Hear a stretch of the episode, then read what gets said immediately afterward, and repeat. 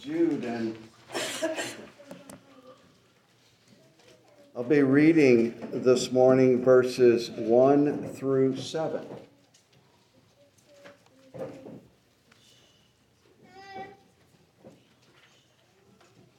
The letter of Jude, beginning at verse 1. Jude, a servant of Christ Jesus and brother of James, to those who are called, beloved in God the Father, and kept for Jesus Christ. May mercy, peace, and love be multiplied to you. Beloved, Although I was very eager to write to you about our common salvation, I found it necessary to write appealing to you to contend for the faith that was once for all delivered to the saints. For certain people have crept in unnoticed, who long ago were designated for this condemnation, ungodly people who pervert the grace of our God into sensuality and deny our only Master and Lord, Jesus Christ. Now, I want to remind you, although you once fully knew it, that Jesus, who saved a people out of the land of Egypt, afterward destroyed those who did not believe. And the angels who did not stay within their own position of authority, but left their proper dwelling, he is kept in eternal chains under gloomy darkness until the judgment of the great day.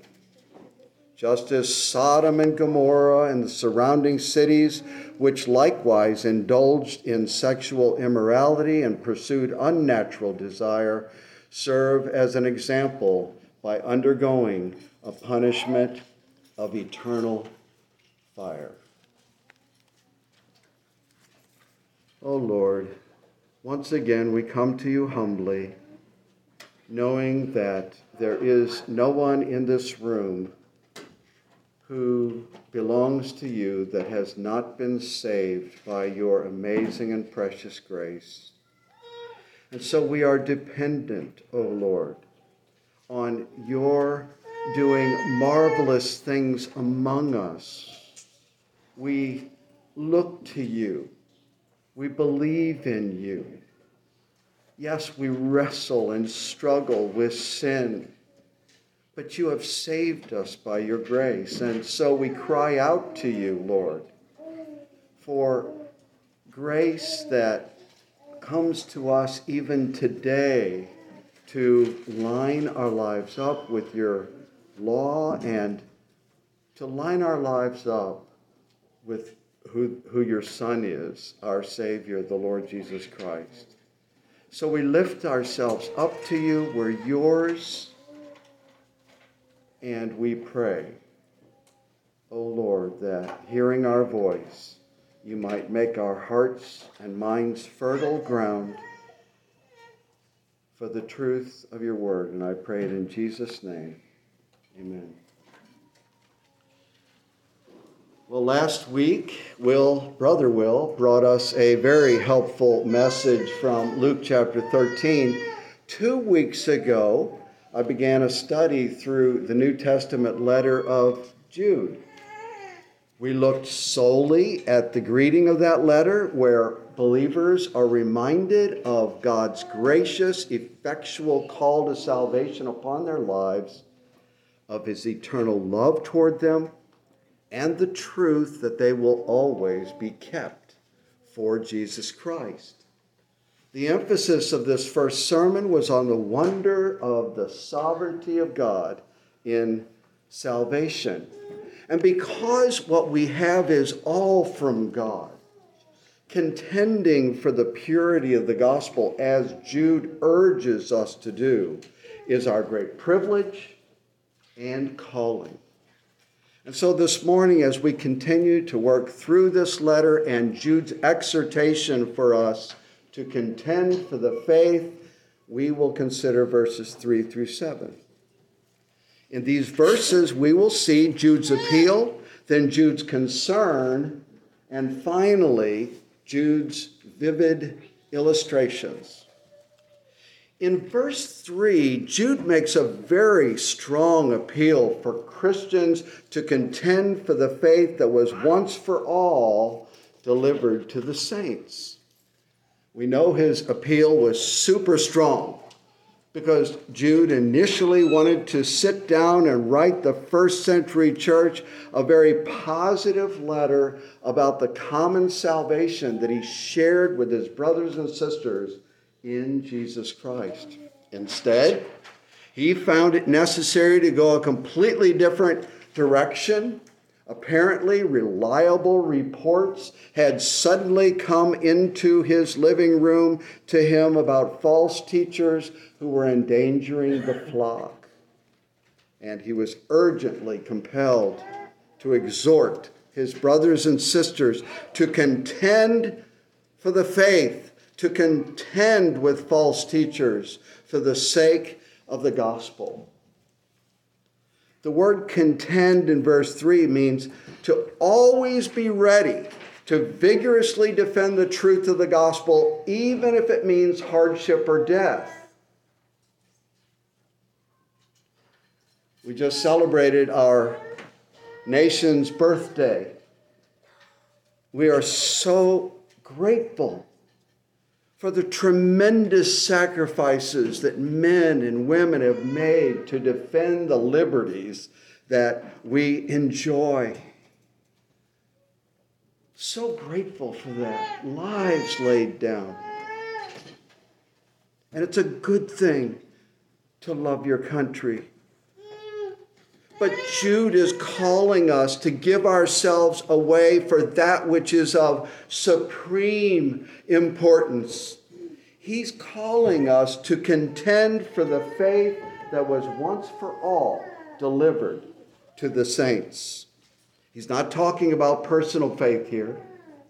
He's not talking about subjective faith. He's not calling us to contend for subjective faith. Some people think subjective faith is all there is, but that's an awfully flimsy boat to ride in because subjective faith can change from person to person. A friend of mine once said, It doesn't matter what you believe, as long as you're sincere. You can believe in and worship a tree and you'll be okay, as long as you are sincere. Jude's not talking about subjective faith here. He's talking about a body of truth that is objective. It is the faith that was once for all delivered to the saints.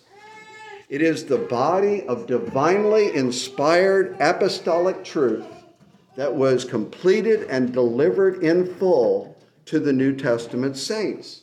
The Lord Jesus taught this body of faith when he was on earth in complete sync with Old Testament revelation.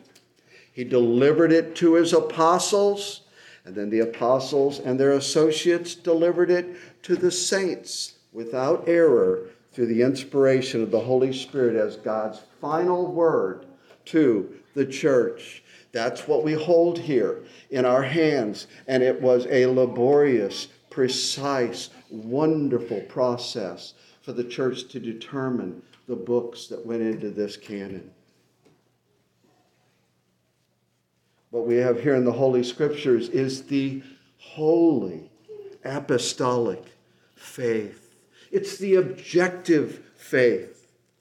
And especially after Christ's resurrection and ascension, the apostles and many others gave their lives in death, contending for it.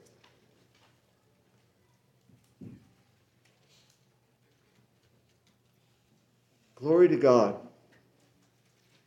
The concept of the faith coming from God to the apostles and through the apostles to the church should sound very familiar to you. 1 Corinthians 11 about the Lord's Supper, Paul said, For I received from the Lord what I also delivered to you. It's an apostolic faith, it's an objective faith. And it's all about God's eternal purposes in Christ to save a people who will worship Him and love Him and serve Him and bear witness to him to a lost and dying world, and if necessary, to contend against dangerous false gospels that threaten and confuse and allure and divide the church of the Lord Jesus Christ. Picture Jude with a quill in hand, ready to write some uplifting, wonderful, comforting note to his audience about Jesus and their common salvation in him. And then suddenly, he's jolted. He is compelled immediately and forcefully to exhort the church to contend for the faith once for all delivered to the saints. But what is Jude's specific concern? Yes, we're called by God to contend for the purity of the gospel. That's his appeal to us, to you and to me, for all here, young and old, who name the name of Christ. But what's the specific nature of Jude's concern? Verse 4. Certain people have crept in unnoticed, who long ago were designated for this condemnation, ungodly people who pervert the grace of our God into sensuality and deny our only Master and Lord, Jesus Christ. Toward the end of Jude's short letter, beginning at verse 17, he says, Remember, beloved, the predictions of the apostles of our Lord Jesus Christ that in the last time there will be scoffers following their own ungodly passions. It is these that cause divisions. And what he means there, it is these that cause divisions in the church. They reach into their pockets based on ungodly passions that they have and they pull out a subjective faith and they push it on others. But Jude says to the church, But you, beloved, build yourselves up in your most holy faith. Young people, good looking teachers and youth ministers don't cut it. Exciting presenters that razzle and dazzle, don't cut it. What is their message? What is their message? If their message is what you've learned to be here, then we don't mind the little razzle dazzle, do we?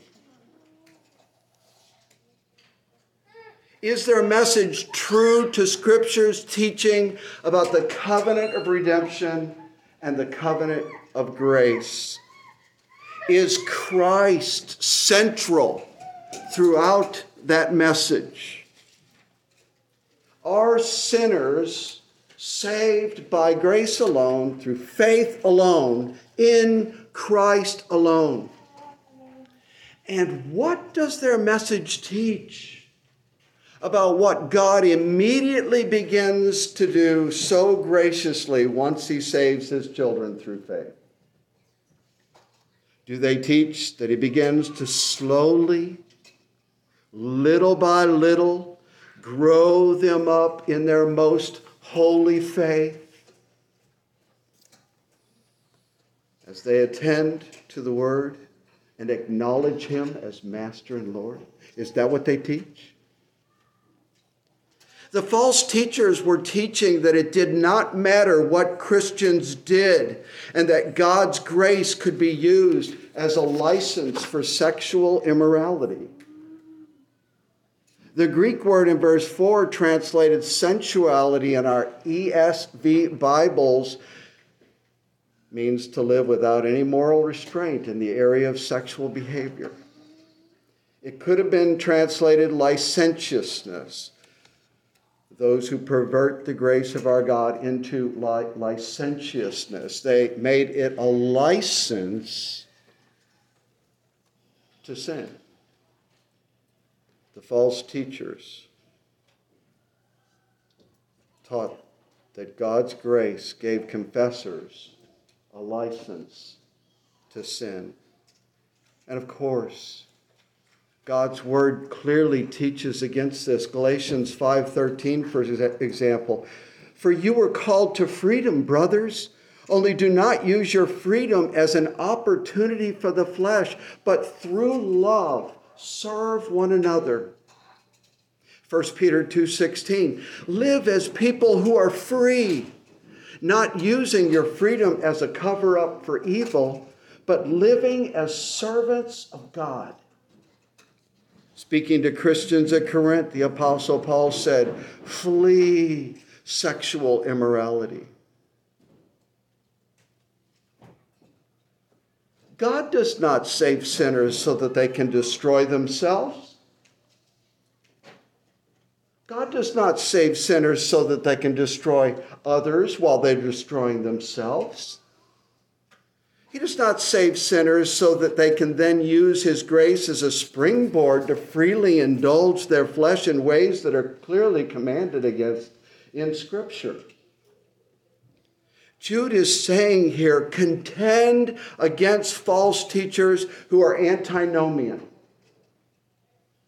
That is, contend against teachers who are against God's righteous law contend against any teachers who cut the Bible in pieces and keep all the grace and throw out the imperatives. Jesus kept all the imperatives perfectly. He shunned sin and lived under righteousness and representing us as the second Adam. He won righteousness for us, required in heaven. received through faith alone. He died paying the full price for our sins, satisfying God's justice. And because he kept the law perfectly, he covers us with his righteousness when we believe. So then, why would we not remind each other, as Jude is here, saying, strive daily to grow.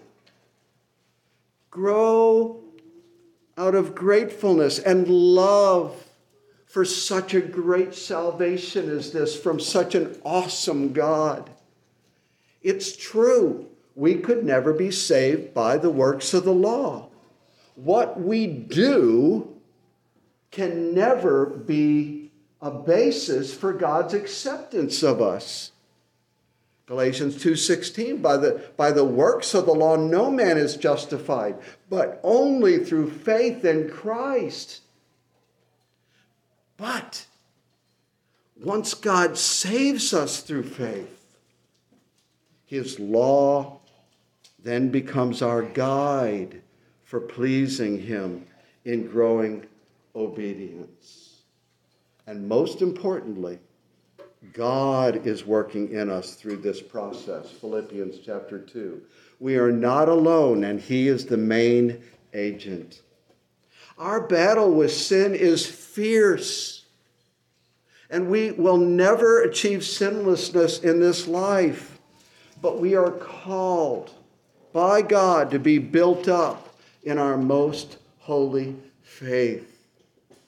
You all today should read with a heart of repentance what our larger catechism teaches about the full application of the seventh commandment.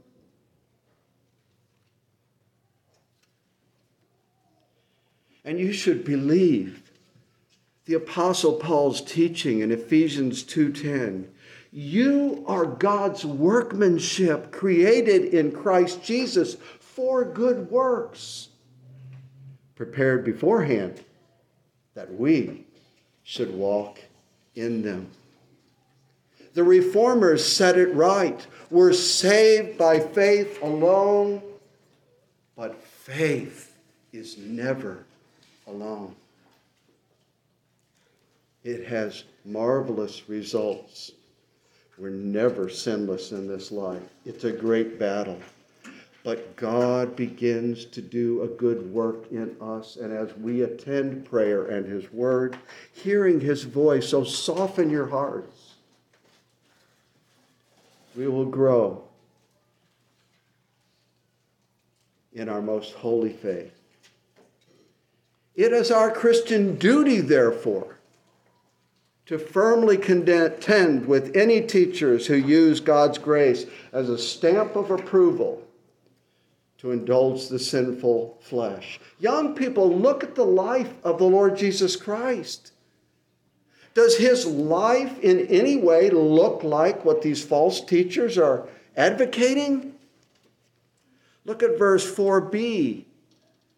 There we see several things about these false teachers. First, we see their character, it's ungodly. And then we see their creed.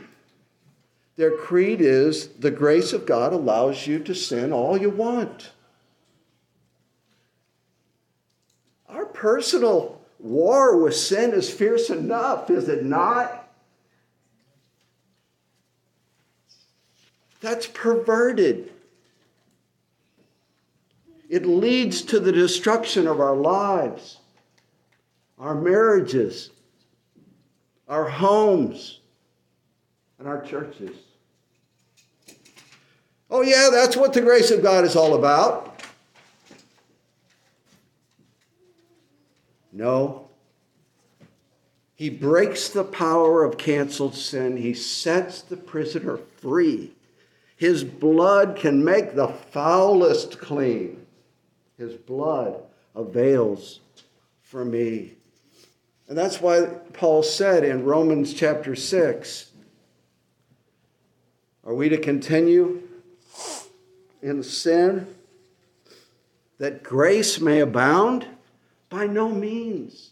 How can we who died to sin's reigning power over us still live in it as if we've never been saved? Their character is ungodly, and part A, A to their creed is the grace of God allows you to sin all you want, and part B to their creed is Christ is not their Lord and Master. Is Christ your Master? Is he your Lord? We will sing in just a little bit. My gracious Master and my God, assist me to proclaim to spread through all the earth abroad the honor of thy name. John MacArthur was right, I think, when he said, Our task as ambassadors of Jesus Christ is to bring good news to people. Our task as soldiers of Christ is to overthrow false ideas. Contend for the faith, therefore, brothers and sisters, not because I said it because God is saying it to all of us. The faith that was once for all delivered to the saints. Well, Jude's appeal and concern lead us to three vivid illustrations of God's just judgment upon rebellion and unbelief to strike godly fear, first in Jude's listeners, to his audience first, and today in our hearts. All three of these illustrations are situa- situations of great privilege that are met with God's just judgment because of rebellion and unbelief. The first illustration is in verse 5. Now, I want to remind you, although you once fully knew it, there's a sense there that at least some of the people in the church to whom he's writing are, are vulnerable to these guys for whatever reason. Now, I want to remind you, although you once fully knew it, that Jesus, who saved a people out of the land of Egypt, afterward destroyed those who did not believe. What a special place Israel had when God uh, redeemed them out of that slavery. And they watched plague after plague after miraculous plague, and yet many of them still did not believe. They actively rejected the truth, and their judgment was to die in the wilderness, not being able to go into the promised land, which is a representation of heaven. It blows our minds that Jude says Jesus was there. Jesus, he says, was the one who saved them out of the land of Egypt. In his pre incarnate state, he was there graciously and powerfully and redemptively moving, and they rejected him in unbelief. And their judgment foreshadows a much greater judgment to come. And if we don't keep that judgment in mind, we will not be struck the way Jude wants us to be struck about how important God in Christ is and what's happened to us and how important it is to maintain the purity of the gospel. Jesus is Yahweh. And they said no to him. And so many, well, actually, a whole generation of Israelites died in the wilderness as a result of that. Well, Jude's audience was also in a uh, privileged position in the church of the Lord Jesus Christ. God was there in, in their midst. If God ever does give us a place to go, we will not regret this one because God is in our midst. He's promised to be so, and He is in our midst. What a privileged position we are in. To turn from Him in unbelief and become apostate would reap a severe future judgment that the wilderness just foreshadowed. The second illustration is in verse 6. And the angels did not keep their own position of authority, but left their proper dwelling. He has kept in eternal chains under gloomy darkness until the judgment of that great day. Is this referring to the time when some angels rebelled against God with Satan? That's how I understand it. Others think it could be referring to a particular group of angels that sinned by leaving heaven in the days of Noah in Genesis 6 to appear as men and do that which is not proper. Either one of these interpretations works, it illustrates the point. The angels enjoyed great privilege in the presence of God continually. And yet, because of their rebellion, the great day of judgment awaits them, and it will be severe. So, covenant children, children, young people, do not come to church week after week after week after week after week, benefiting from God's special presence here among us and his blessing here among us and the truth of the gospel of Jesus Christ preached and taught clearly. Do not come here week after week only to rebel later in your life. Children, this is, this is a serious message to you.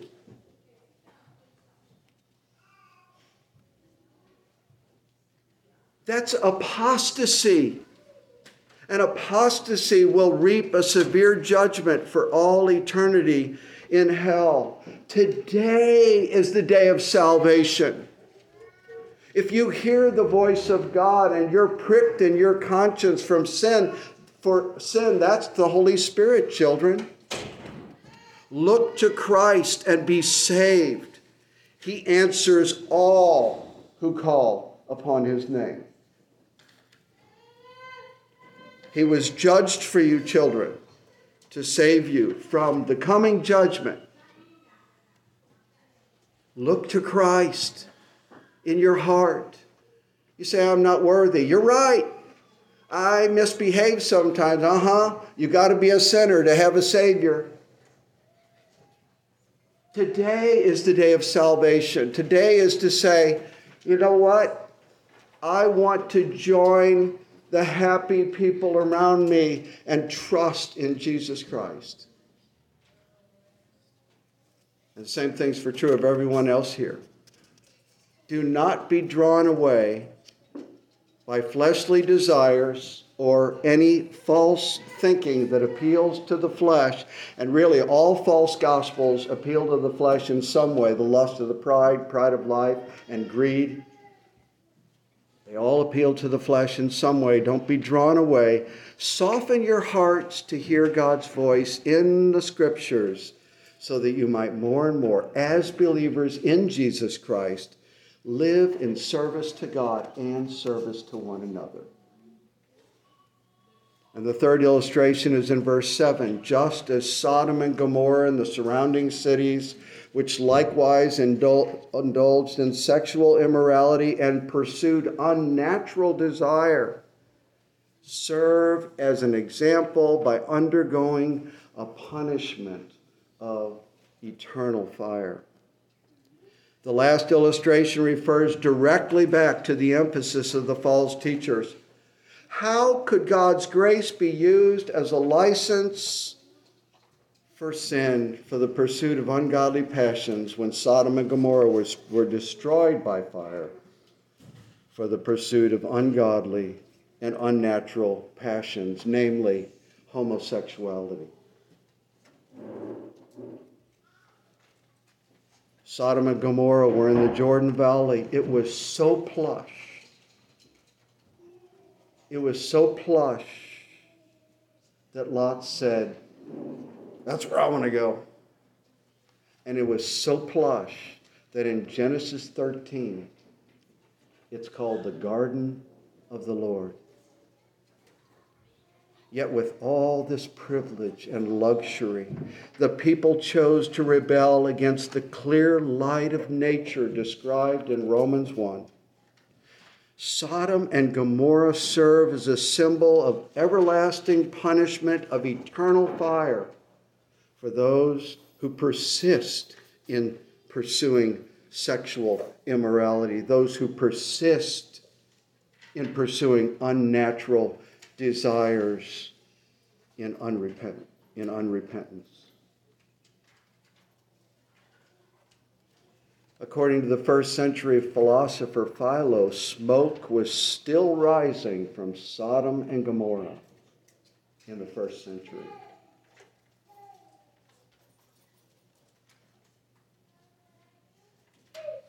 As God saved children, trusting in Jesus to save you from your sin and give you the righteousness you need for heaven.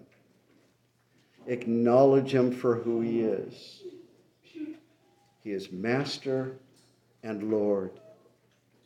And be more and more, little by little, built up in him and the holy faith. Grow in your dependence upon him. Pray, make me more dependent upon you, Lord. Make me more dependent upon you. And you will grow. Sometimes you'll wonder if you're growing because the battle is so fierce. But you will grow, and you are growing. You are. And God is working in you to do His good pleasure. That's amazing. But always grow and in your sanctification and grow in your perseverance in your faith by keeping God's severe but just judgment in mind. You know, it's so interesting to me that he tells us he's the brother of the Lord because James I mean, uh, he's the brother of James because James was a lot more well known to him in the first century church. But he was also the half brother of Jesus.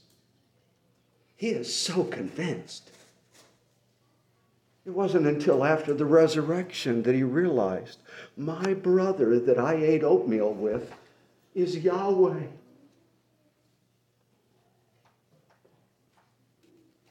And he's so hard hitting because he's so convinced and he so loves Christ, his master. And he so loves the church. But remember, there's only one man who has ever kept the law perfectly the Lord Jesus Christ. And it is as we look to him in faith that we are saved. We are not saved by what we do, we are saved by grace through faith in Christ. What a gospel we have today, and He has you. He has you. He's got you. You are in Christ. And nothing will ever separate you from the love of God in Christ Jesus, not even your sin. Let's pray. Father, seal this to all our hearts that we might be more wholly given over to you, loving you, serving you, loving one another, serving one another, praying for one another, praying for the lost, and being always ready to contend for the gospel that was once delivered to all the saints, once for all delivered delivered to the saints. And we pray it in Jesus' name. Amen. Well, I told you we'd be singing for a thousand tongues to sing, or at least I was quoting that one. You might have recognized it. Let's all stand and turn to number 291.